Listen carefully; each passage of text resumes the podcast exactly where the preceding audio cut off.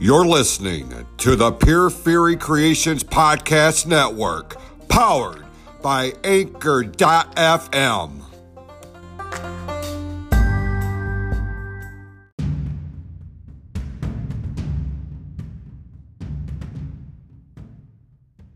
The following is a Close to the Heart presentation in association with the PFC Podcast Network and has been rated M for mature audiences only. Some language and dialogue may not be suitable for members of the family under 18 years of age.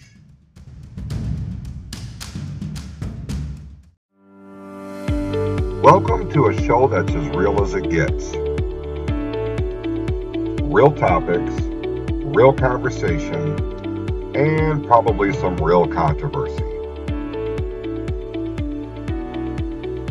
I'm Jason Klaus. Join me and Amy Sheridan as we bring you the real podcast on the PFC Podcast Network powered by Anchor.fm.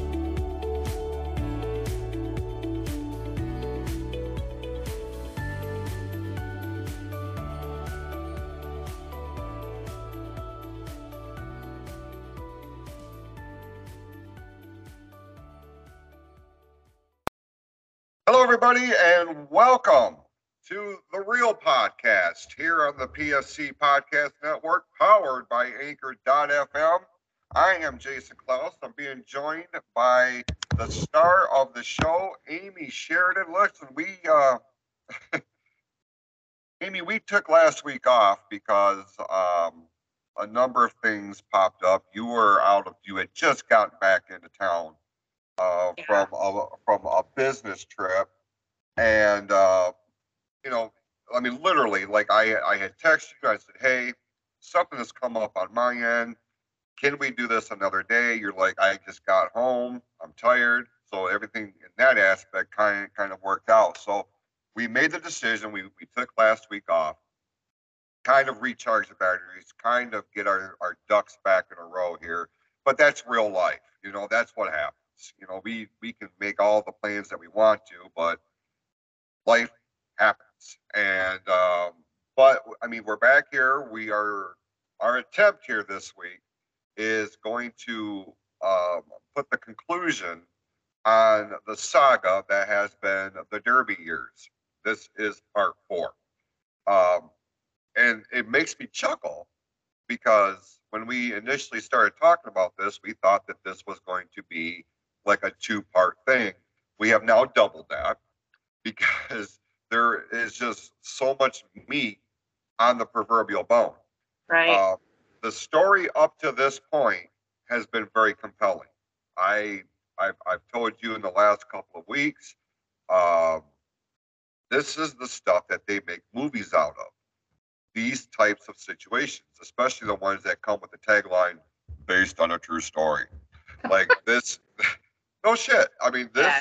this is compelling stuff. And um, your husband Tim has been with us throughout this saga, throughout this journey, and like we've gotten his two cents in on it because he actually became part of the coaching staff. So he's got a, a, a whole other layer of observations and feelings and things of this nature, not just because his wife was very much involved in this thing, elevated to captain of the team and things of this nature. And with that came the big turnaround. Um, and we're gonna we're gonna pick that story up here in a moment. But before we do, let's kind of play catch up here. How's things in your neighborhood? How's things with, with the family? Um, things are pretty good. The kids are good. You know, just I, I got my ducks cleaned today. that was pretty important. Um, Oh, real really life stuff. terrible. Yeah, there was piles and piles of dust bunnies everywhere. Um, no, I mean every everything's good. It's just you know it's a busy, crazy work week. I'm just happy to focus something on other than work. I hear you. I I totally un- understand that. Well, let me ask you this: a l- little bit of a sidebar here before we get going. Are you one of those people that bring your work home with you. Now, what what I mean is, when you are at work, you're you're involved in the atmosphere and the aura and all the good, bad, and indifferent that that goes along with that. Are you one of those people that are able to leave that shit at the office, or do you bring that home and like you've got all these things on your mind, and when you're home with Tim and stuff like that, you just put it all out on, on the table?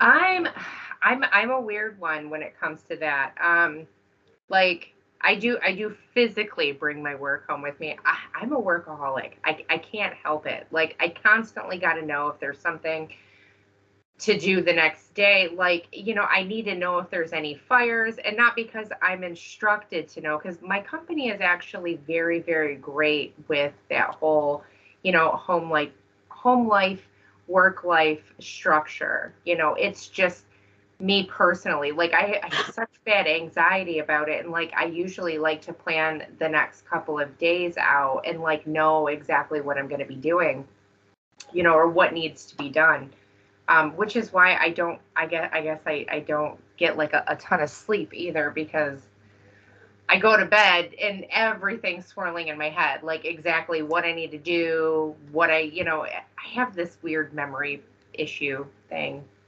Um, I can't remember shit unless I like it's over and over and over and over again.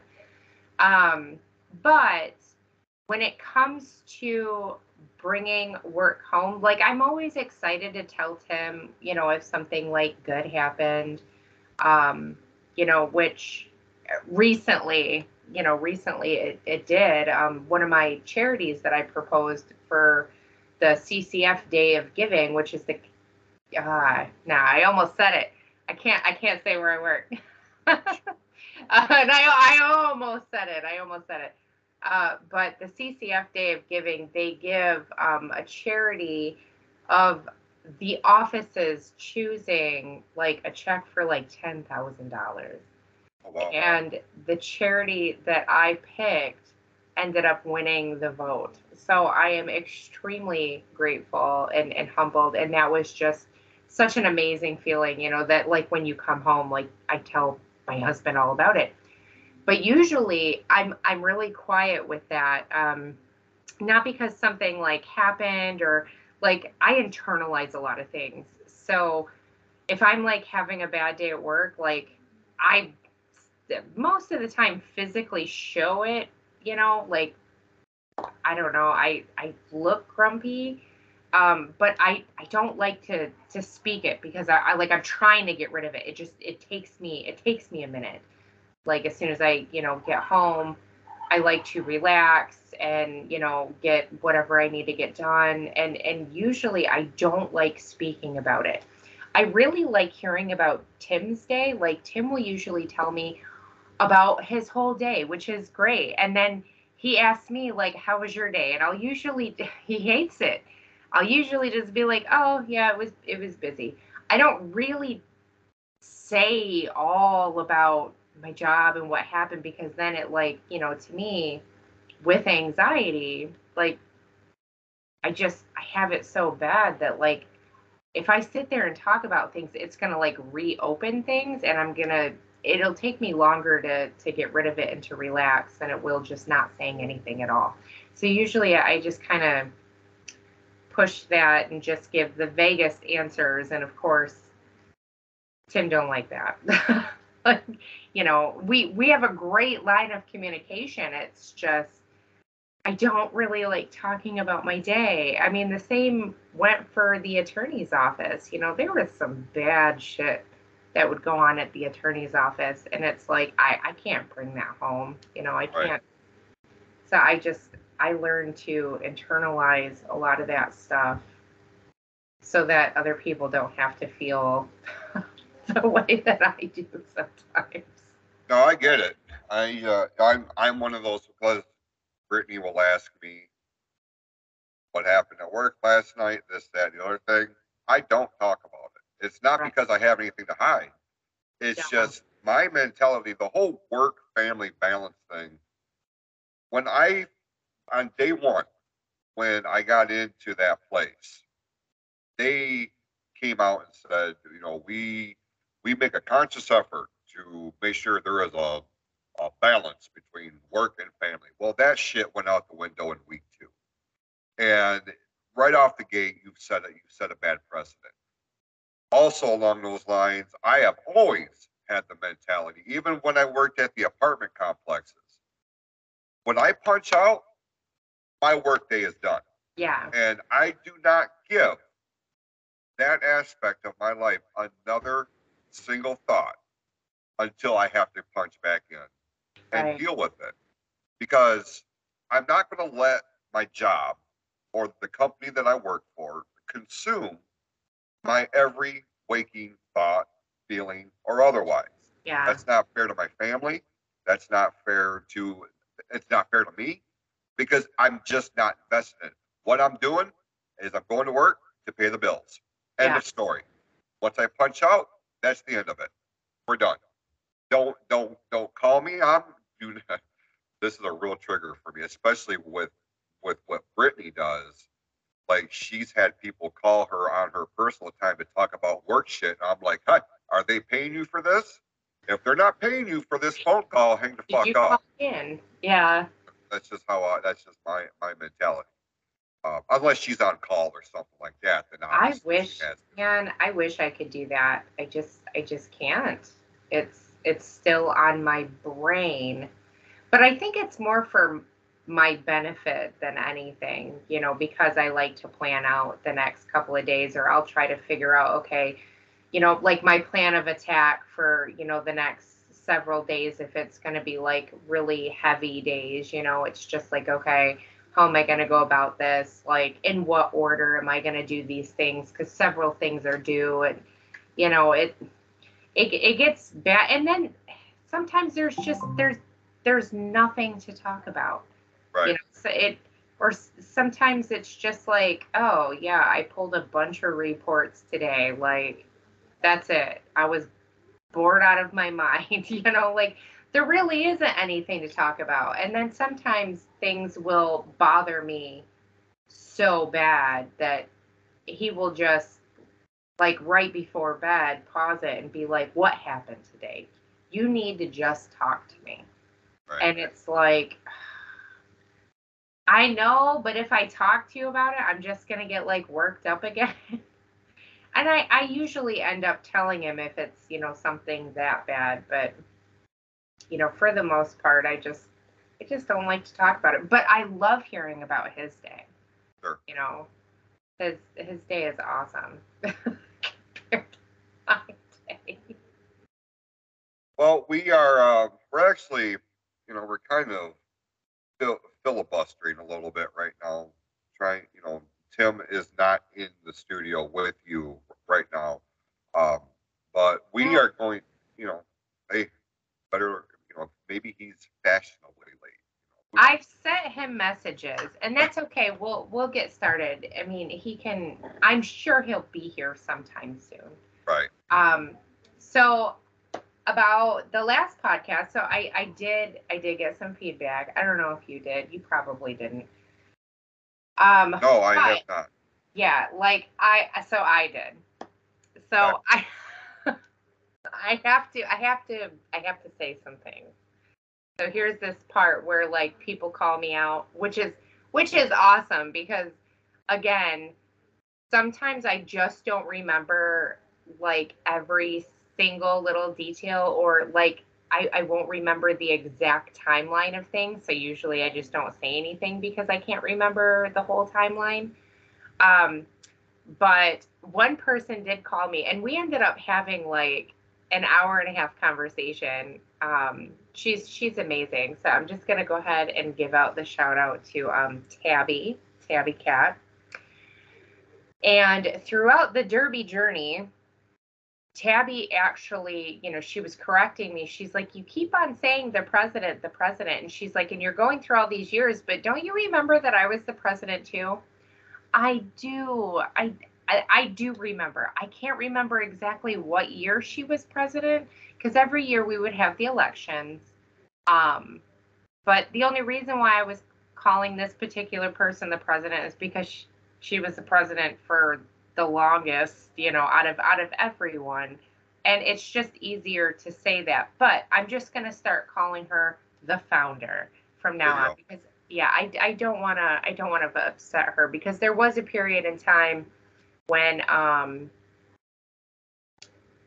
Tabby was the president of the Queens and she was kind of it was me I was the secretary there was this girl that was the um, the skater advocate, and we had another skater that was vice president, and Tabby took over as president. And it was more or less, I mean, she got voted in, but it was more or less because the founder had wanted to take some time off.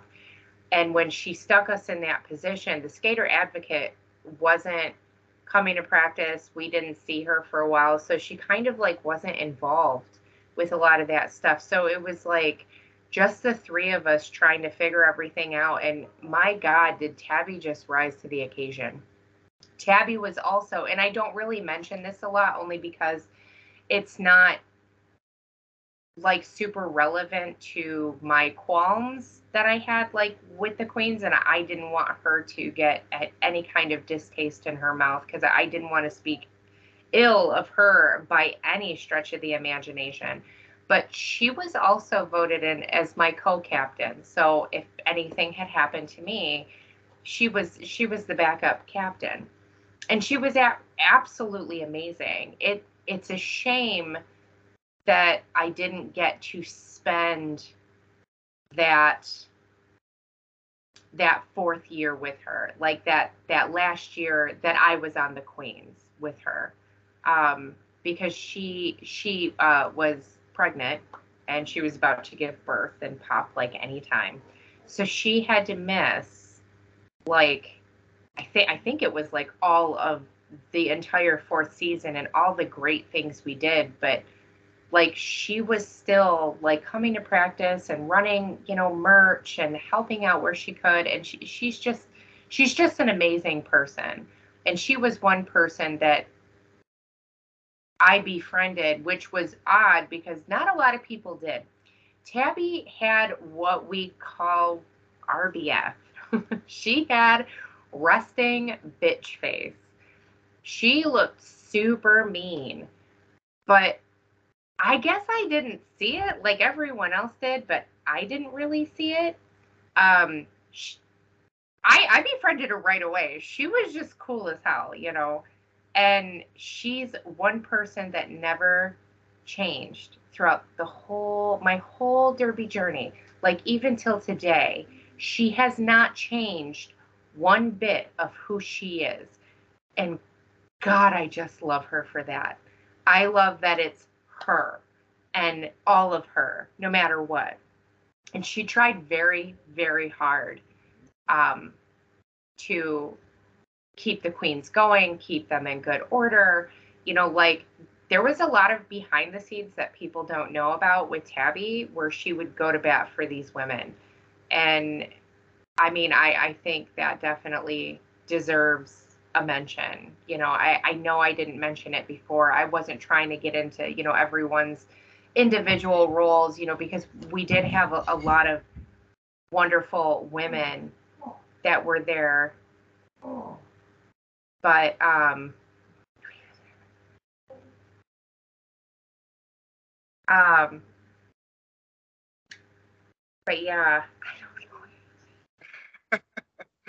Oh, well, listen, we, we want to give a shout out to Tabby for listening to the show. I mean, we, we certainly appreciate that.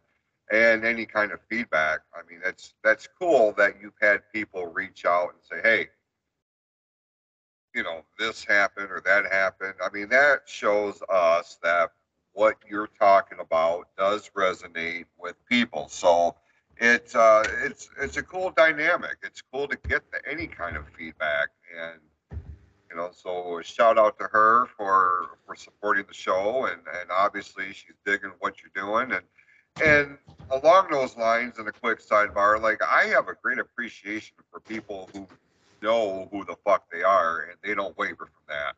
Right. And like right. that, I I I've got all day long for for people like that because you know what what you get with them is real.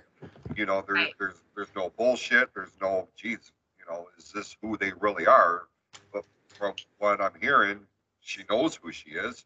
This is what she is, and that is that makes for a strong, strong, strong foundation for any kind of, of, of relationship, personal, professional, or otherwise, right? Right.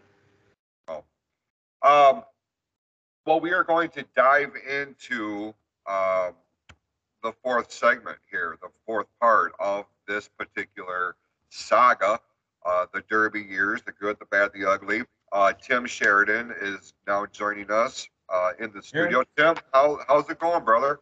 Um, you know what? I've been better. Um, I just fell up the You just stairs broke the gate. trying to go over the dog gate, broke the gate, fell up the stairs, landed on my head. You know, fun times. After a great day of work, you know, just come home right to that. My beers are all shook up, you know. I'm a happy guy now. We heard it. Uh, yeah, we did, brother. And I'm, I was like, what the fuck? And I'm looking at Jason and I'm like, I don't, I don't know. I don't know what just fucking happened. I, I It- don't know how much got caught on, on, on the microphone, so it's going to be fun to go back. He's right here. Oh fuck. Cause I'm smashed. I Oh, just man. like, what? Are, are you okay though? Are, Oh, is fine. anything hurt? Do I need to call somebody for you? Or, or are we good? My toes kind of hurt, but I think they'll survive. Well, they are some big toes. Well, bless your heart. Hey, hey, I get it, man. You know? All right, Amy. So yeah, um okay, so we left off um we had just played and won the Ypsilanti Vigilantes. Um Are you sure that's where we left off? Or when you're talking about East Lansing?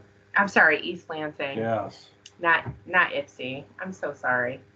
Um yes, when we when we played East Lansing and we won without three core members of our team, we were on a high. And so we were gearing up for the next bout, but something crazy happened in that next bout, um, or before that next bout had happened.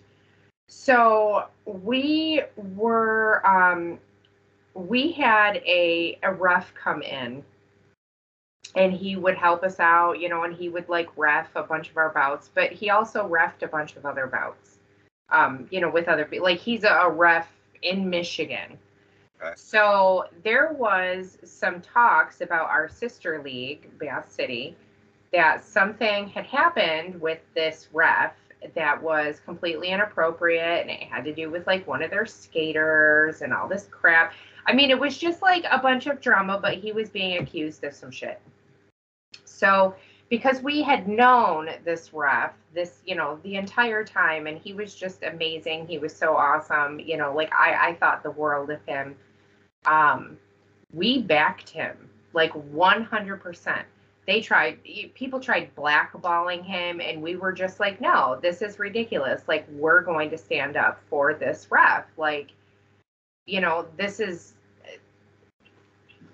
and it was kind of like half the team was divided but then like once we sat there and all had like a little powwow about it you know and and said listen like he's backed us this whole time like it's our turn to get his back you know like we're not gonna we're not gonna blackball him we're not gonna say any like we'll stick up for him and you know we'll say okay listen like this is if, if we were planning about with another team that was on our home turf, like we weren't going to not include this ref because they didn't want to, because they blackballed him, you know, whatever.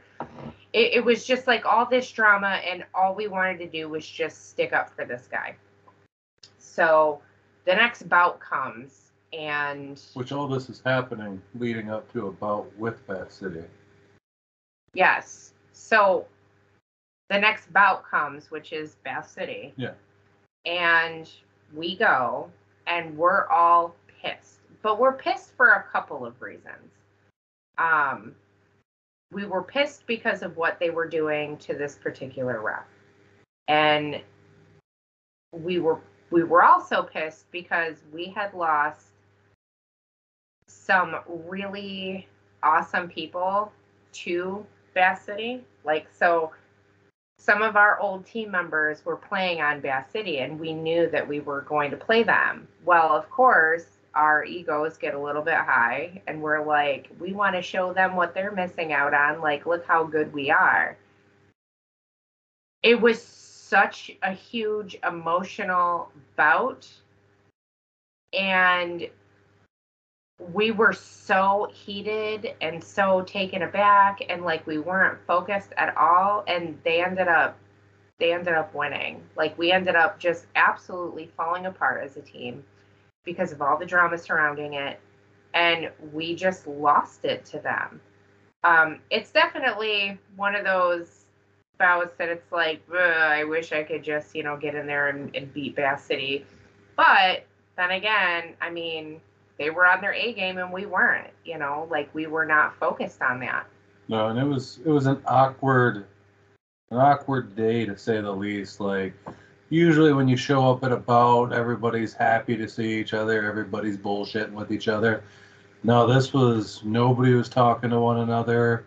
There was dirty looks back and forth. Like it was just it wasn't a fun place to be, especially with everything going on with the ref at the time, so there was a bunch of drama circling that because they started it. We were backing them, and they were pretty much pissed that we were backing them. And I think the bout almost got canceled at one point, Yeah. but we said, let's go through with it anyways.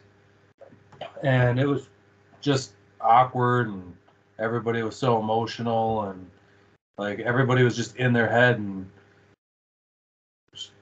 they got the best of us that day. It was not a, a good one for us. No. How, how- how many refs over or of- officiate about? Is it just one? Is there multiple? It's like Usually three to four, isn't there? there's two jam refs, two pack refs, Oh, and then two outside refs, right? two outside refs, So you're talking. and then you have isn't like it the head ref? yeah, so I think you got like up to seven refs Yeah. at a time. Yeah, you need at least four to to have a game to have a bout. You have to have four. If you have more than four, it kind of makes it a little bit better because then you have those outside of the track refs that like see the outside instead of because the refs are all on the inside of the track. So they're watching and usually all the penalties get caught, you know, called for everyone on the inside because they're they're right there seeing it. But sometimes when the dirty shit happens on the outside of the track, like you don't you don't see it, you know. So having outside pack refs are are good. I dig it. I wasn't sure. I, I was like, man, yeah, I would think that you would have to have more than one, but Yeah. And, And- usually you, you take refs with you places too. Like sometimes your team has their own refs, you know, and you take them with you and they usually help officiate it. And it makes you feel a little bit better because sometimes you'll get into some places where it's all their refs and you kind of feel like you're getting shitty calls and you're getting some bad calls and Yeah. you know it's Some places uh, it's mandatory. You have to bring at least two, yeah you know. it just kind of helps keep things a, a little bit fair, not so one-sided. You know, that's that's one of the reasons. I mean, the the ref that we're talking about was always one of our refs too. Like he always officiated pretty much all of our bouts for years. So it's somebody that we really trusted Yeah. and really liked, and, and we didn't totally buy everything that was being said about him. So we decided to stick up for him, and it, and it caused a lot of drama for a little while, and it kind of caused a falling out between the two teams, really, to an extent. Yeah, yeah, like they were no longer we we didn't want anything to do with them after that. Um I mean, not really me in particular, but the founder and our coach because they were like best friends also with this ref. Um they were like, "No, we're not to play any games with these people." And, you know, they called out, you know, the other team's head person, like their president, and they had it out. And like, it was just like a bunch of internal drama, you know, behind the scenes drama and kind of didn't like ruin any chances of us playing them again. I mean, we didn't really care to at that time because of what was going on. But yeah, this this guy was somebody we definitely trusted. He was always fair with his, you know, refing and stuff. I mean, he was he was he was a good ref. You know, he put us in our place when we needed to. So But it, it definitely caused some uh, kind of dr- caused drama on our team too, because Yeah. it kind of split the team because we had took a whole team vote on whether or not we should stand up for them, you know, and like back them and you know pretty much go against what they're saying. And you know just only a little bit over half the team actually decided to go for it so we went for it.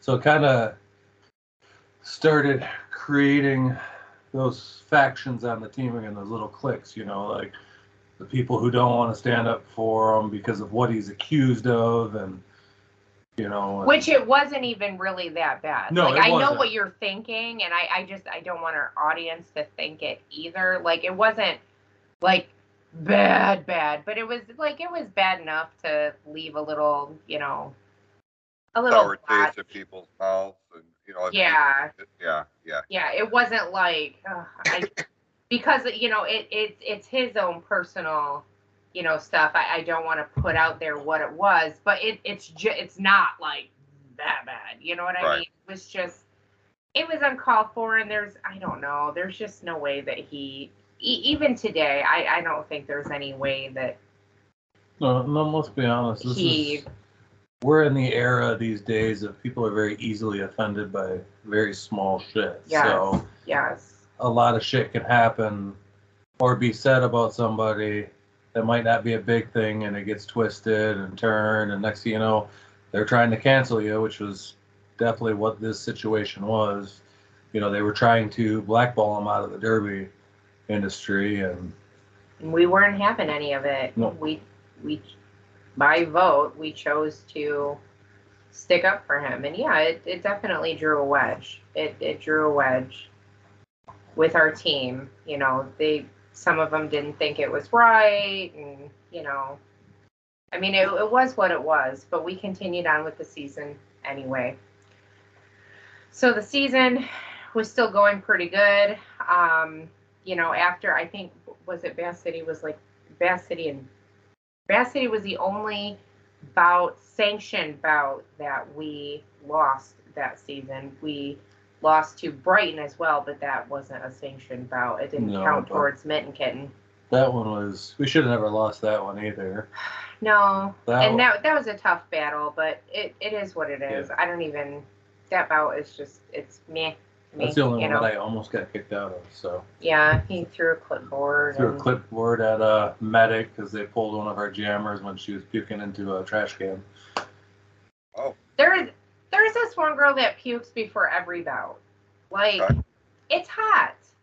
Like sometimes if you eat before a bout, which I never do unless it's like a salad, like a small salad or like a banana, like you're going to throw up, you know, and and Booty, fucking love her.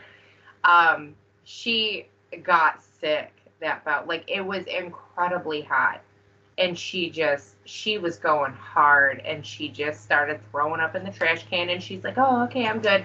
And this medic was like no i'm sorry you cannot return. It is unsafe for you to return. And she's like fucking what? Like i threw out my lunch you know? Like what, what the fuck is wrong with you? Like i'm fine now. I drank some water. I feel good. Like i'm i'm good. Ready to go back out there. And he absolutely refused to let her return. She was one of our most important jammers for for that game. But we were shorthanded that one yeah, too. we were shorthanded that bout that one was in Traverse City, so not everybody could travel with us all the way up to Traverse City. yeah. So we were short-handed, and he just pulled one of our jammers, and we only had one other jammer that weekend, and you know that kind of put us in a hard spot, and we ended up losing it. We didn't lose it by much, No, But it was we- only we by held like a on, couple points. but we lost, and we shouldn't have. You know, if he wouldn't have did that, we would have won that one, no problem. But yeah, I got would have saved the day. I, I got real pissed off when he did that, and I ended up throwing my clipboard at him and yelling at him, and almost got ejected out of there. You know, because I tried pleading with him, like, "Hey, this isn't abnormal for her." You know what I mean? I was like, I've already pulled one of our skaters today because they were just totally blown up and kept falling and hitting their head. And I'm like, no, you're done. Like I pulled the skater myself, said, said you're done. Like go take your helmet off, go get your skates off, like get off. That was one of our blockers. And then he goes and just pulls one of our jams. Like, no, she's fine. Like just I'll make the call. And he's like, no, I'm a trained professional. And it's like, dude, no, you're not. Shut the hell up. Like, you're, you're not a train. You took a freaking first aid class and think you're some fucking end all be all, you know? Like, piss off, dude. Like, I, I know these women. Like, she's fine. Kind of like a security guard who thinks he's part of the Detroit Police Department, right? Yes. Exactly. That is Gotcha. precisely what it is. So, in any case, the season goes incredibly well.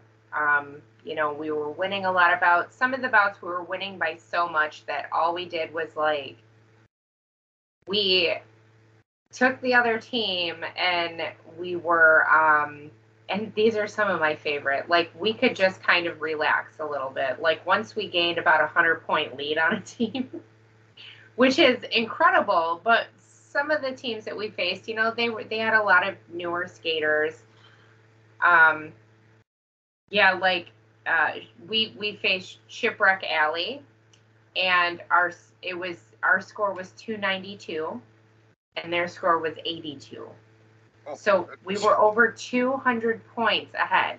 So in those bouts, we kind of like me and, and a couple of the other girls, you know, we were just like, let's just encourage them and like tell them what to do. And I'm like, fucking, I'm down, you know, like, so we would like turn around and backwards skate, and the jammer that's trying to get past the blockers, I'd be like, come on, you could do it. Don't give up. Let's go. Push through it. You know, like, come on, you got this. And man, they tried so hard, you know, but it we kind of like turned those ones into just like, okay, let's help them out, you know, like Sure. let's let's see what we can do to, you know, teach them.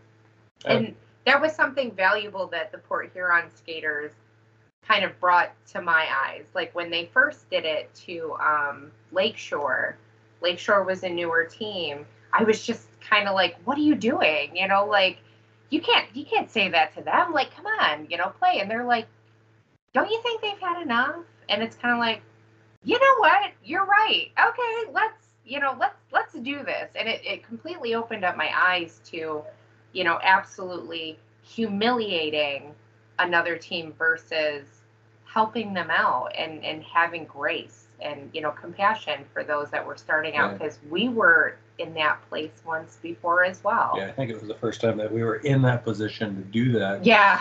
Yeah. We'd always been the ones getting beat up on, and all of a sudden, like, yes. we're at a different level than a lot of these teams that we're playing. You know, and besides our two losses that season, like we didn't even come. Besides the one uh, bout against uh, the one that we just talked about on the last one, East Lansing, that was the only bout that was even semi close. Yeah. Like the rest of them, we kind of just eased right through. You know, it was almost a cakewalk season, as easy as the season went. yeah. But I, I think the, the biggest thing leading up to this, all throughout this, why this is going on, and we're having a great season. We talked about how cliques started to form.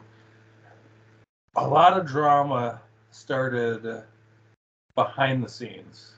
But a lot of the skaters on the team that weren't involved in the politics, you know, or the Just gonna get my fake board, popcorn out. you know, a lot of them didn't see a lot of this drama going on, but we started to see a rift going on between a particular skater and the founder. And you started seeing, well, this particular skater at the time, I think was Skater Advocate, right?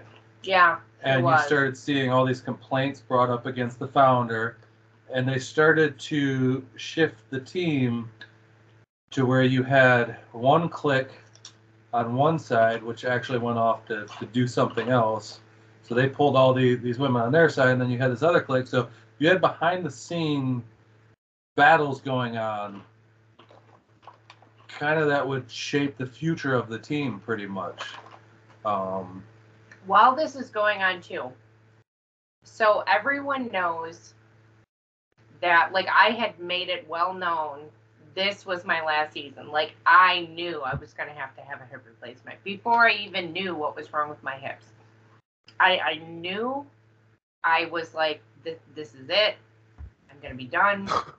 like I'm in way too much pain. Something is very, very wrong with me. Like there's no way that I can keep doing this. Like so after this year, guys, I'm done. So you're gonna have to really think about like who you want to be captain, who you want to be secretary, and I was also the damn co-treasurer at that point. And all of a sudden, like in the middle of the season, the founder kind of shifted her gears too. And she started telling everyone, This is my last season. You guys are going to have to figure out who you want to be president. All this shit. Yeah, but in reality, I think she was doing that more for attention. Yeah. Than I was just going to say that because Yeah. you know, gi- given your story and how you rose to where you were, and like you had talked about previously, you know, there was a little bit of animosity starting to form. You guys met for dinner or something like that, and she just did not want to talk about anything Derby related because a lot of that, a lot of that focus had shifted over to you.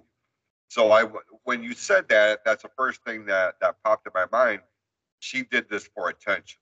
Yeah. So woe is me gimmick, right? Right. Yeah. Well, it, None of none of us thought that she would actually leave. Right. no, it, it didn't even cross our minds that she would leave. Um, you know, and it was it was really weird to see all the drama behind the scenes because it, it got really bad heading kind of in into Mitten Kid. You know, you had two different factions. Oh, no, thank you. Two different cliques on the team going at it. You had you had the original, and she's saying she's gonna leave, but nobody believers believes that she's gonna leave. They all knew I was in pain. Yeah. Like, They, they, they all all knew that both of us had already said, "Hey." She already said she was leaving, done with skating, and I said, "I'm not sticking around. My wife's not on the team. You know what I mean? I do this. My wife's on the team. It gives us something to do together. You know, like I enjoy it, but but we're not sticking around. But I can't remember what a lot of the like what a lot of the problems were. I think it was conflicting. At that point in time, we had gotten like a lot of what we wanted to accomplish accomplished. Yeah, but we got a lot of what we did. But I, I'm going back to the the conflicts that were going on behind the scenes because that that leads There up, were so many. It's I- it's I can't really even hard remember- to yeah. choose from. and I, I think it, it had a lot to do with the direction of the team and certain people thinking Mm. that the team should do this. Yeah, we had we had added fucking juniors to our team. Like we could barely stock our own team members, and now you want to add juniors, and like it was brought to a vote, and of course, everyone voted. Not everyone, but yeah, I was more than half voted yes. So now we have like these kids, and then like our responsibilities as well. We're like, now I got to be the secretary and the co-treasurer, and like chase people around for money, like these adults for for their kids to be on these junior leagues and shit. So in any case, there was a ton of drama that was heading. Sorry, I'm finishing my puzzle. there was a ton of drama behind the scenes. Everyone knew I was leaving. There were talks of the founder leaving. We had elections and we had a new captain picked out. I think was a captain vote then too. No, are we even at elections yet? We're not even done with going to Medkit and. Oh. That my bad. After. I'm just My getting bad. the So drama because I'm trying to remember all the drama that was going on. It was almost like, for a while, there was talks of like almost like a coup going on to remove power from the founder and everything else and try to take over the league themselves. Which, funny enough, this is actually the second time that I've heard this with this league because it happened years beforehand too Yeah. um, where there was a coup going on. You know, you're trying to flip the board of directors in your favor because if you get enough of them, you can change the league and take it all over. And this was kind of talks behind the scenes, heading up towards the end of the season this year was everybody trying to flip or decide what they're going to do because there's so much animosity going on between pretty much the founder and another skater who is the skater advocate that year. Yeah. And And let me tell you, these two women were almost exactly the same. They were almost exactly the same person. I didn't know it at the time, you know. Um, but you know, I in in in being the captain and being in my position, I tried to stay Switzerland. I I tried to stay neutral. I sided. I tried to see it from both sides. I tried to help them both out. I'd be like, "Well, you need to start listening to her." And no, she she's not attacking you, you know, by just expressing her opinion. And then I would tell the other one, like, you need to listen when she speaks, you know, like this is the way that she's feeling. She's trying to tell you this, and you keep on kind of like being dismissive, and that's not cool either. Like, we, the issues and the toll that it was taking, like on our personal lives, it was like every day it was it was derby and derby drama and derby crap, and you know these two just going at it like two rams and it was it was it was getting stifling and the whole team kind of like picked up on that so people unbeknownst to other people had kind of made different plans for their lives after this season was done. So we get to mitten kitten.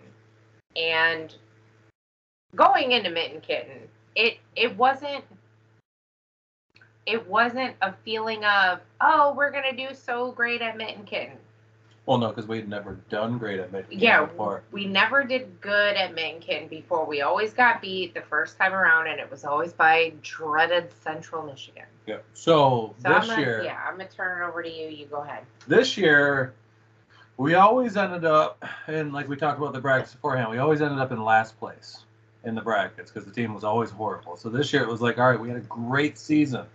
I'm like, so we're gonna end up probably somewhere around the middle of the pack because your points kind of add up from years before prior to it. It adds up over the years, so your ranking.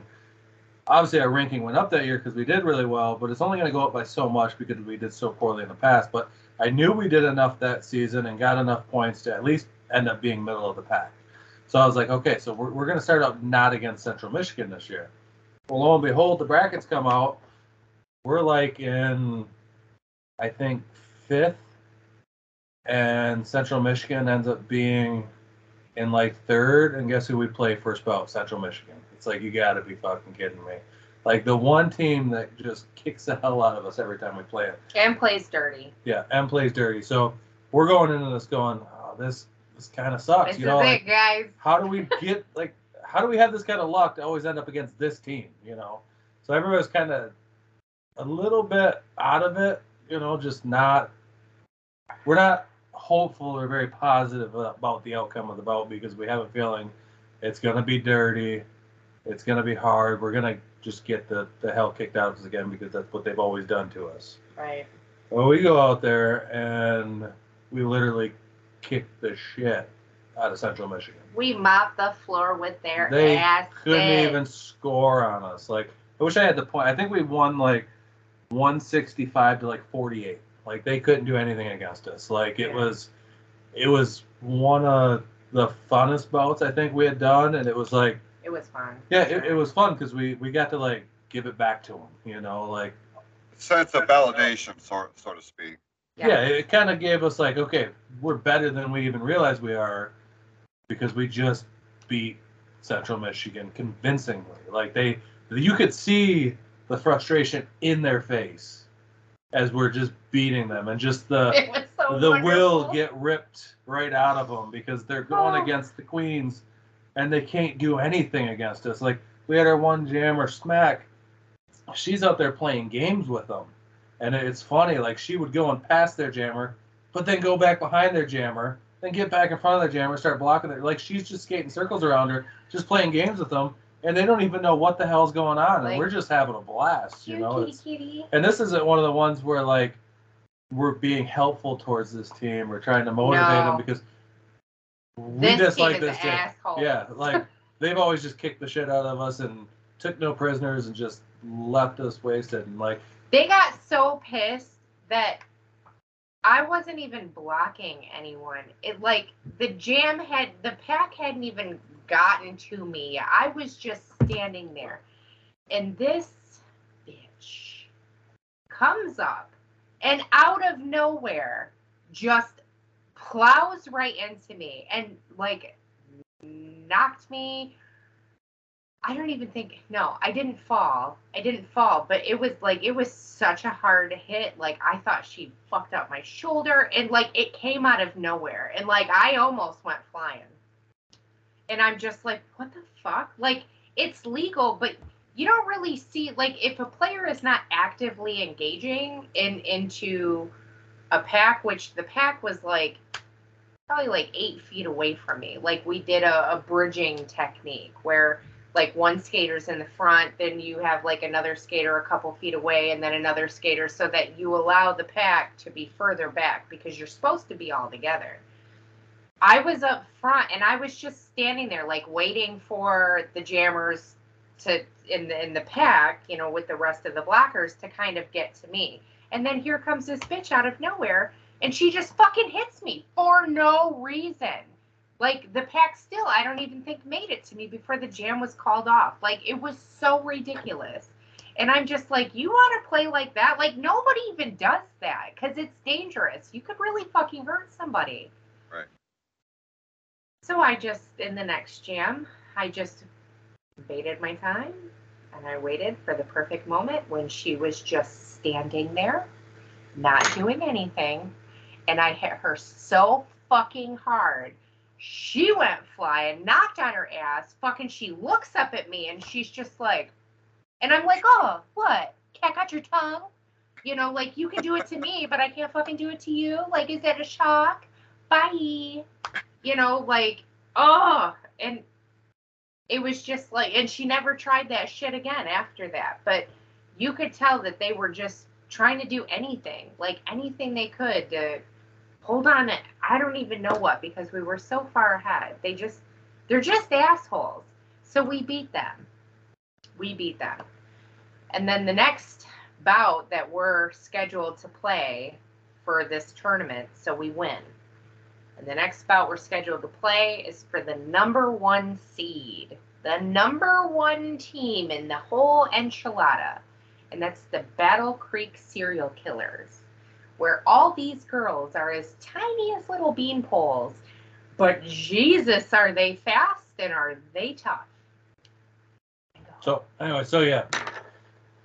Well, we end up uh, after winning Central Michigan, going out that night, doing a little bit of partying, obviously, and we're waiting for the brackets to come out. And you know, like she said, we end up drawing and getting the number one seed for our next bout. So we go into this one. I mean, we're going into a positive note. We just beat Central Michigan, but we know we're going against the number one D2 team in the state.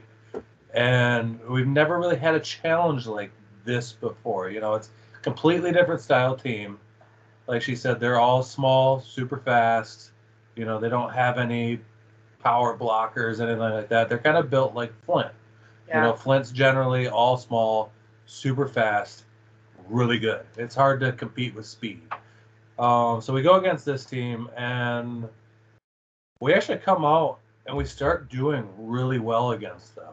Like I'm, I'm actually amazed how well we're doing, but they're always staying with us within like 15 to 20 points, which seems like a lot, but in Derby it's not a lot. That's one jam. You know, if you get out ahead on a lead jam, you can score 25, 30 points really fast. Like I told you on my last one, my favorite bout with her or one of my favorite was, you know, she scored 25 points in one jam, put us in the lead. We never came back. So it was it was really trying to hold out of this against this team. You know, it's we're up by like 10, we're up by 20, back down to 10.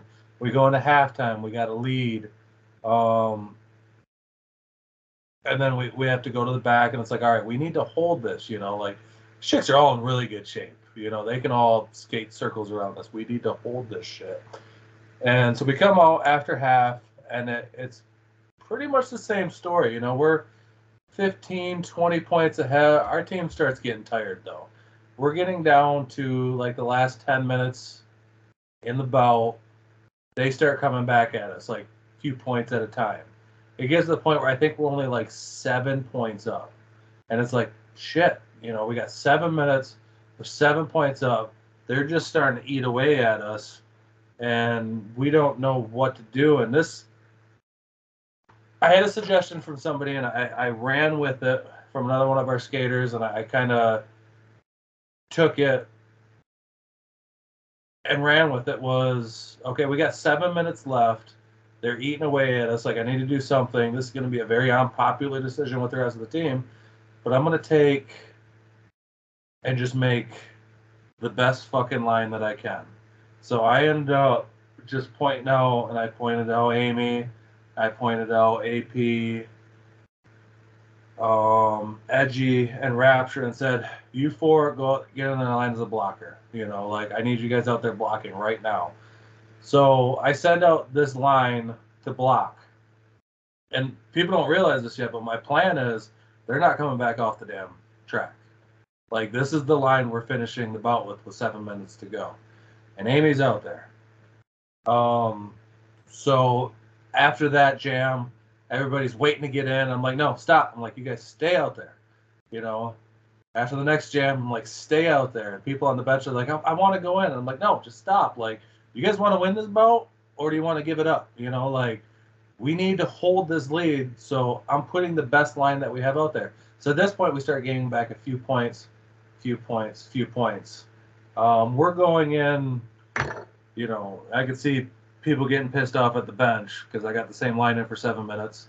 The other team's getting frustrated as hell because they can't get by them and they keep on getting penalties like their jammer does. And every time their jammer goes to the bench, we'd always play this uh, this game, or it was not a game, but it was like we'd always play it smart. Like so, when a jammer goes in on the bench, you pretty much got free reign. Our jammer's out there scoring points.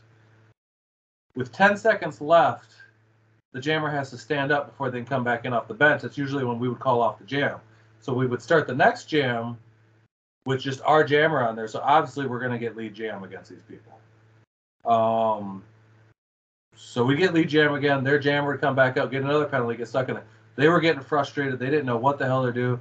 Everybody started like screaming, like, "What are they doing?" Like freaking out. Okay, so that's the score. So in this time, like, and and we started. We ended up. I remember at one point, and this was a really good jam for Amy. Was during this, we ended up with three of our blockers in the penalty box, and Amy's out there by herself against a full line of their blockers, which is four. And we have like probably our top jammer that you're smack out there, and Yeah. Amy Amy looks at it and goes, "What do I do?" Smack's like, "Just clear the line." So Amy went out there and knocked down four of these women all at once. Boom, boom, boom, boom, boom. knocked down all by herself. Boom, clear the line. We got lead jam. True. I don't know how the fuck that happened, but it worked. So in all this, so we got people on our bench getting pissed because I made the decision to put just for like the same line out there for the last seven minutes.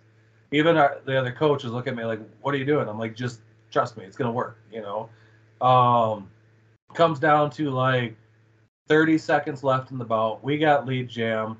Same line's been out there for seven minutes. All of a sudden, it gets down to a few seconds left, and our coach, the head coach, calls him to call off the jam. It's like, what are you doing? I'm like, no, no, no, no, don't call off the jam because it's going to give them a chance to call timeout. Boom. We have a whole nother jam going on. We're only up by like, where are we up at the end there? Like barely, like we ended up winning, but I know we scored points at the end. So the final score of this was 134 to 106. We won it. It was tight. But with two seconds left, he calls it off. They hurry up, call timeout. So now they have a chance because the jam goes for the 60 seconds? Or is it two minutes? So it's two minutes. Okay, so the whole thing can go for two minutes. So they can get if they can get lead jam on this one, they can go for a full two minutes. We have the same line that's been out there for seven minutes of hard skating. Yeah, like hard skating, nonstop. We have our jammers that have been going out there who are tired as hell from trying to keep up with these fast little chicks. Two minutes left, they come out, they get lead jam. Boom. And I'm like, oh shit. Like they have a chance here. You know, I'm like, our jammers are dying, or I mean, our blockers are dying, but they're holding their own out there. Our jammer goes around a few times. She's just blown up. Can't do anything else. Amy's got the star cover on, so she or the um, pivot. She's the pivot, so You have usually on the track if you ever watch it, you have one of the skaters who's a jammer wearing the star cover. Now you have another skater who is a blocker who's wearing another cover, but it just has a line down it. They're the pivot. Now the jammer can actually pass the star cover to the pivot. The pivot can become the jammer and take over those duties. So Amy's been out there, and this is another one of my favorite bouts of her, of hers because she just whooped total ass. She's been out there blocking now for probably close to eight minutes, just skating her ass off. Our jammer's dead, can barely stay up on her skates, passes it to her, and she comes out there and just starts scoring points again. Like dead as hell, like keeping up with the jammer, just scoring points. Like by the time this bout ended, so finally it ends, she can't even like she collapses, boom, down on the ground, pass like just done. Can't couldn't breathe. breathe. Can't breathe. She just finished out. We ended up winning 134 to 106 against the number one seed team. Um, and this was exciting because we had never really been successful before, and we just secured our chance to play in the championship bout on Sunday. We'd never made it to a Sunday at Mitten Kitten. Like we were always at home, like looking at results from home. We had never made it to a Sunday. She's dead, and if you can see this picture of her, like on this, because she ended up winning. I don't know if I can. So she's dead, Oh, yeah. barely standing up there. That was her next set. Through this bout, she skated the last nine minutes, blocked her ass off, cleared lines by herself, ended up jamming at the end, scoring a bunch of points, keeping us, you know, secure in the lead with all the other people. I mean, it, it wouldn't happen without, you know, the other blockers and stuff like that too. I can't take, but for her to be able to take over jamming after skating eight minutes straight, blocking, and help hold it for that full last little bit. She ended up winning MVP of that bout at Mitten, Kitten, which blockers never win that. It's always the jammers. You know, it was it was like crazy moment. And when they called her her name, she didn't even register it at first. I don't think like No. she wasn't expecting to win. People it. had to tell me that Yeah. they called my name and to get up to the thing. Like I had, I was still dead. and I I knew that was one of your personal goals in Derby was to win an MVP.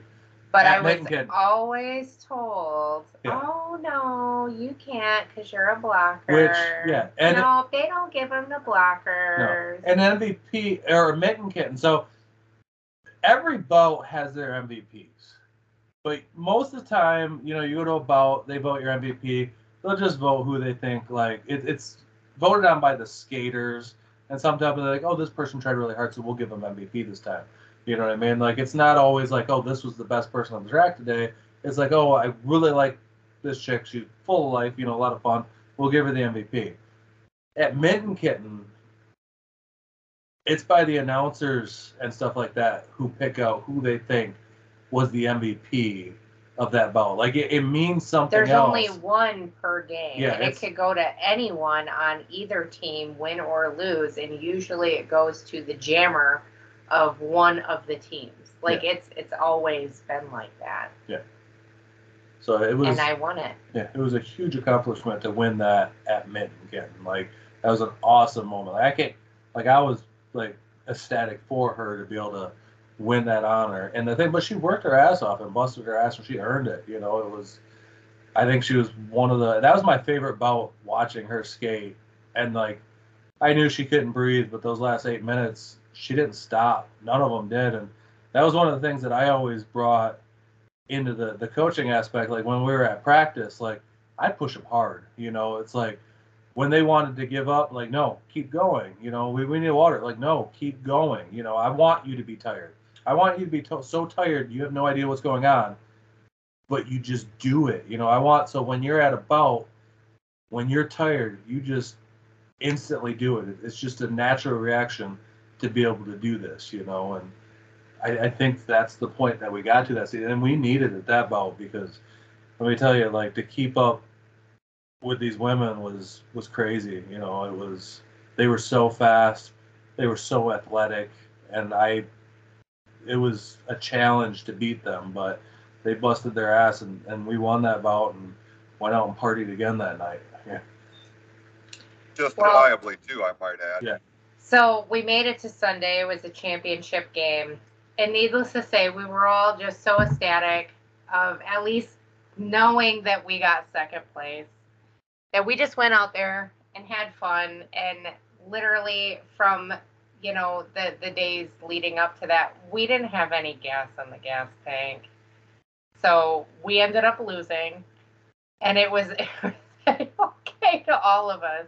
Yeah. We had no qualms with losing. Like there ended up being, you know, some skaters that, you know, got a little bit injured and stuff, like had some knee injuries like right off the bat. I mean, it was it was a tough tournament. We still didn't give up. You know, we still tried our best, but there was we all knew how we felt. And we basically gave everything to that number one team, like everything we had. And it was just we gave all the leftovers to the championship game. Yeah. The team was tired, worn But out. We were we were okay with that. We were more than okay. We didn't get like a lot of recovery time because by the end of that bout, it was you know the the previous night from the number one team. It was like it was dinner time. We like went had something to eat, had a couple drinks, and then we we were all dead and we just went to sleep and we had to wake up way early because we were the first game on Sunday and you know um, we were just we were just happy to be there and we were we were ecstatic to be the you know second place D2 champs. You know it's something we've never we've never had we've never experienced and I mean we we lost with grace and composure Yeah. we And were all completely fine with it it, it was a really cool mitten kitten too, because a lot of people would come up, a lot of the other teams would be like, yeah "How did you guys get so Yeah. good?" You know, because we were always like the worst team in Michigan. Yeah. Now, like we're beating the number one team in Michigan. Everybody's blown away. Like, how did you get so Yeah. good? You know, like we had like other coaches for other teams come over to some of our players like hey if you're ever down my way you know? It's like yeah stay away. And some of them you know some of them looked and listened but like i knew i knew that that was my last bout and i was fine with not giving that last bout you know my best because i i knew that my best was given the night before and I was I was completely content at that point. I was very content with my the whole derby career, everything I wanted to accomplish, I accomplished and then some. You know, I I didn't know that I could ever receive MVP for Mitten Kitten and that in itself I mean, it was amazing. Like I was on an all-time high all time high, and I was also very happy to be done. I yeah, think you got to go out on that I think my body was happy, and you know, like oh no more abuse, please. Right. So that was the end of Mitten Kitten. That was the end of my season with the Queens. And I think we'll we'll end it here. And the next one, which will be Bucking A, part five. But that will be the aftermath of the Queens, which is the closing of of it. The clo- the, the demise. It's it's the end. The curtain call, as it were. Yes, Yep. the curtain call. All right. Well, this this is a good place to put a bow on this segment. Yeah. Um, and I guess every week, every installment, I'm like, okay, like I, I think I'm prepared for what I'm fi- fixing to listen to, and your guys' stories are just like I am so captivated by all of this. Uh, but like you're saying, what a way to put a bow on your career in Derby, you know. And like I said to you before, before we came on the air, and I, maybe I did mention it on the air too. This is the shit that, that, that they make movies out of. Yeah. And it is such an incredible journey. And It is, and it was. It's. It's incredibly tough for me right now because, like, I I know how I felt back then, Like, and I know I just couldn't wait to be done with it for the drama, for the pain that I went through. Um, but it's those moments like that that it's like, but you put up with all that so that you can have this, you know, Right. like that, that second to last game, I will carry with me forever. You know, like these, I get very melancholy about it. I I hate. Mm, this is actually the first time I've ever even told someone my derby. Like, if you didn't know me or you didn't go through it with me at that point in time, nobody really knows because I, don't like talking about it. And I, I don't like talking about it because I miss it. Like, even though, yeah, okay, lots of people can be like, oh, yeah, well, you know, fucking, who was it? Undertaker got like five hip replacements and he still wrestled. That doesn't mean he should have. Right. I got two kids. I'm gonna have career. yeah, I, I have a, a, a job, a husband, animals, a house, um, all these things. And I have I have one hip replacement now. I have to get another one real soon. And which is on my other side. And there is no way in hell that I can that I can I can do that. I, I can't as much as I love it and it kills me. It just it, it kills me. It's like I'm sure the way that you feel with wrestling. It's like you look back at those moments and you're like what I wouldn't give to lace up my boots and just get back in that ring and hear that pop and you know all all that shit and a lot of the times because it was it was like the only thing I was like really good at. You know, like really truly like I felt like I I was good at it. You know, like not even other people telling, you know, cuz everyone, "Oh yeah, you're so good." Like, "Oh yeah, you were a great wrestler." No, I wasn't. I see my fucking matches. No, I wasn't. But I was really good at this. Right. Like this is just something that is so it, it kills me that I won't be able to do that again. I can't recreate that moment ever, ever again. Any of those moments. which makes it really hard to watch it. It makes it so difficult be to hard watch because it. that, that's that's the same thing with me. Like, I have trouble watching wrestling anymore because I'll start watching wrestling and go, I get too deep into it, I go, well, I want to get back into the ring, you know, like, and I've been out for a long time, and we were just talking about this, I think, last night because I said my only regret was that Chase never got to watch me wrestle, you know, or go to a show. And it's like she's because we were watching the uh um the Goldberg A&E special that they did on Legends, and he said he came back so his family could see him wrestle, you know. And I'm like, Right. that's my only regret is that I can't, I never got to have Chase there to see me wrestle. And it's like Amy's like, oh, you know, you would do it. And it's like, I would love to, but my body, I don't think would let me anymore. You know, it's like Yeah. it's, it's not a smart move. You know, like I'd do it in an instance, but you know, I already got herniated disc in the back, and I mean, I had an incident last year where I couldn't walk for three weeks. Like I had to crawl around, and it still hurt. You know, it's my body's toast. You know, it's, it's not smart. Again, just because you can doesn't mean you, you should. should. You know, it's Right. so it's it's and I know you probably feel the same thing, and you know, eventually, let me tell you, it'll get worse. You know, you'll end up clicking on wrestling and go, I could do that better. You know, or I could tell that story better, and it's like I, I need to do this, and it's like yeah, it's the same thing with Derby that she feels.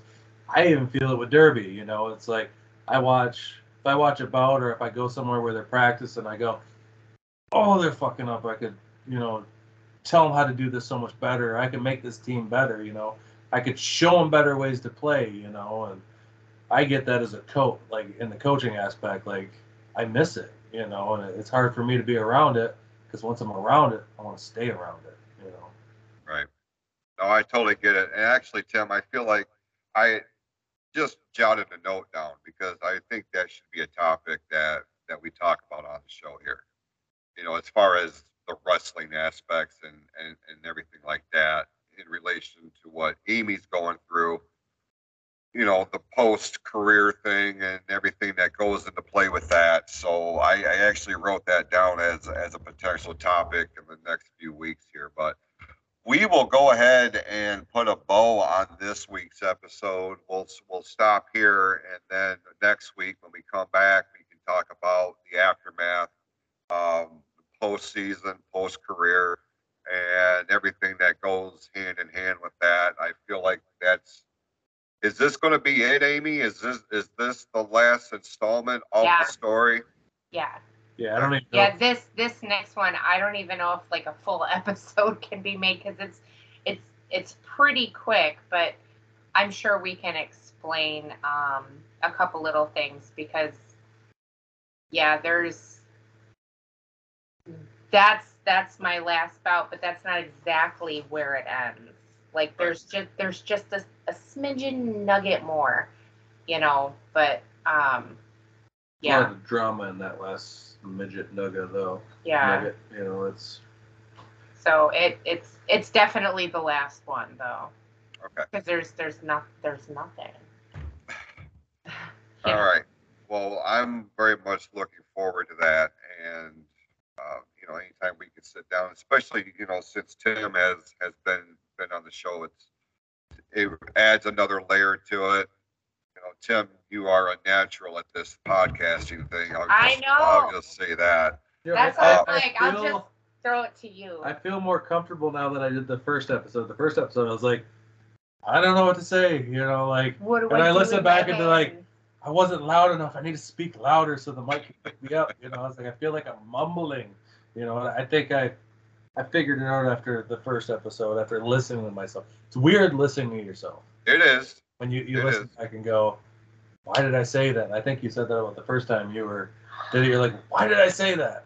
I didn't mean it like that. That could be totally taken in the wrong way. But Well, listen, anybody that's got any kind of questions, comments, feedback, uh, anything of the sort, look for us over on Facebook at the Real Podcast page, or you can find our contact information on closetotheheart.net, which is the official website of the PFC Podcast Network. And uh, we're looking forward to putting a bow on the saga itself next Saturday. So be sure to tune in. We appreciate you uh, joining us this week. Be awesome to yourselves and to each other. For Amy Sheridan and her husband, Tim, I'm Jason Klaus. We'll see you next week right here on the Real Podcast on the PFC Podcast Network, powered by Anchor.fm.